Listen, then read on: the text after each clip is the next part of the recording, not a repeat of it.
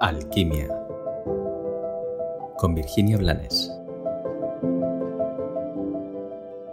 Hola, gracias por estar dispuesto un día más a escuchar y a reflexionar. Hoy quiero contarte que mm, según funcionan las leyes del universo y según cuentan en la Cábala, el uno, Dios o el universo o la vida, llámalo como a ti te resuene y a ti te sea más fácil.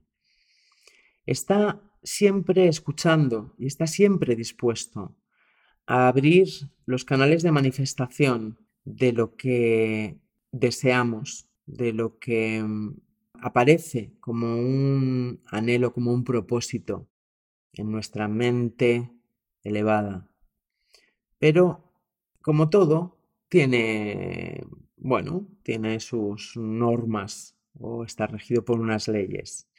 En este caso, en realidad son bastante sencillas y mm, consiste simplemente en que eso que tú deseas, el universo va a abrir los canales de manifestación para que tú lo logres si va a generar un reporte positivo en otras personas.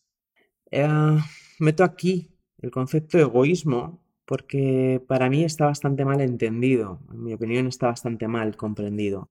El egoísmo no es que tú te ames, no es que tú pienses en ti, no es que tú te cuides, no es que tú desees lo mejor para ti.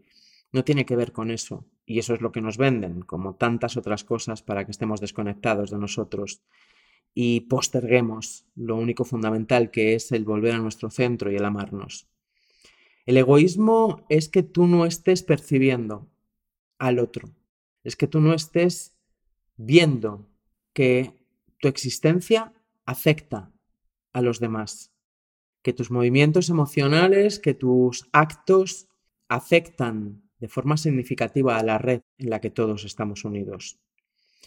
Por eso tienes, tenemos derecho a desear lo que realmente queramos y va a ser fluido y va a ser posible y va a ser real, siempre y cuando seamos coherentes y siempre y cuando no juguemos ni al deseo de la gratificación egoica que solamente revierte de forma, entre comillas, positiva en mi vida y en mí, ni juguemos al no, yo todo lo que deseo es por el bien y para el bien de la humanidad porque eso te deja en una posición de desequilibrio que al universo tampoco le gusta. El equilibrio. Qué complejo. Esto que te acabo de compartir, en el fondo es un regalo. Es, es un regalo el recordar que el uno desea nuestra plenitud, que el universo, que la vida están ahí atentos y dispuestos para, una vez más, decir, así sea, tus deseos son realidad. Siempre y cuando, te recuerdo, haya una coherencia y un equilibrio para mí y desde mí, para el bien común o para el mayor gozo, la mayor conciencia, el mejor camino para aquellos que compartan o aquellos a los que les lleguen. Cuando trabajamos desde esa conciencia, cuando de verdad hay una coherencia y un equilibrio, el ego pierde bastante fuelle y al perder fuelle, nosotros vamos siendo cada vez más conscientes de que no hay necesidades. Así, no confundimos los objetivos egoicos con los propósitos del alma.